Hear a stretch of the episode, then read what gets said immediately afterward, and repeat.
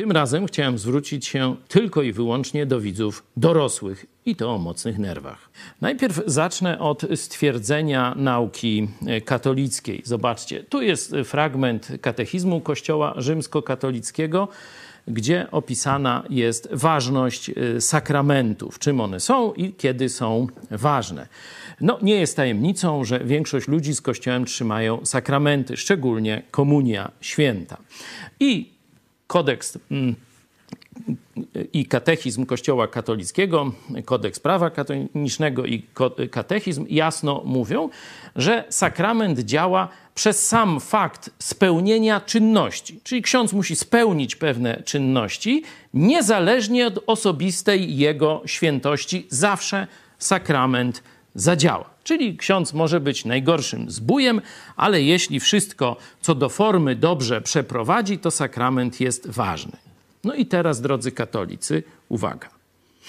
Oto właśnie został zaaresztowany ksiądz katolicki za seks nie tylko z jedną babą, ale z dwoma. I to no tam za seks to tam nic nie tego. Wiecie, gdzie on to robił? Właśnie na ołtarzu, gdzie się odprawia mszę. Robił to wielokrotnie, ale tym razem został przyłapany, bo chwalił się w różnych tam forach jakichś, wiecie, dewiantów.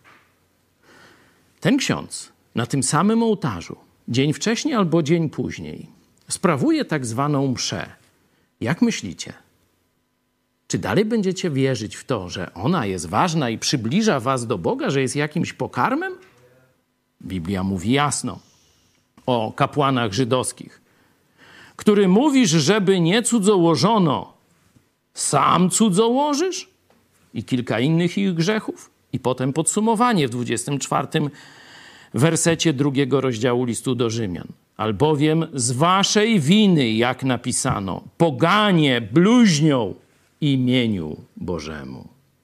To samo się dzieje dzisiaj w katolicyzmie, właśnie przez naukę, że niezależnie od świętości księdza, on dalej przybliża was do Boga.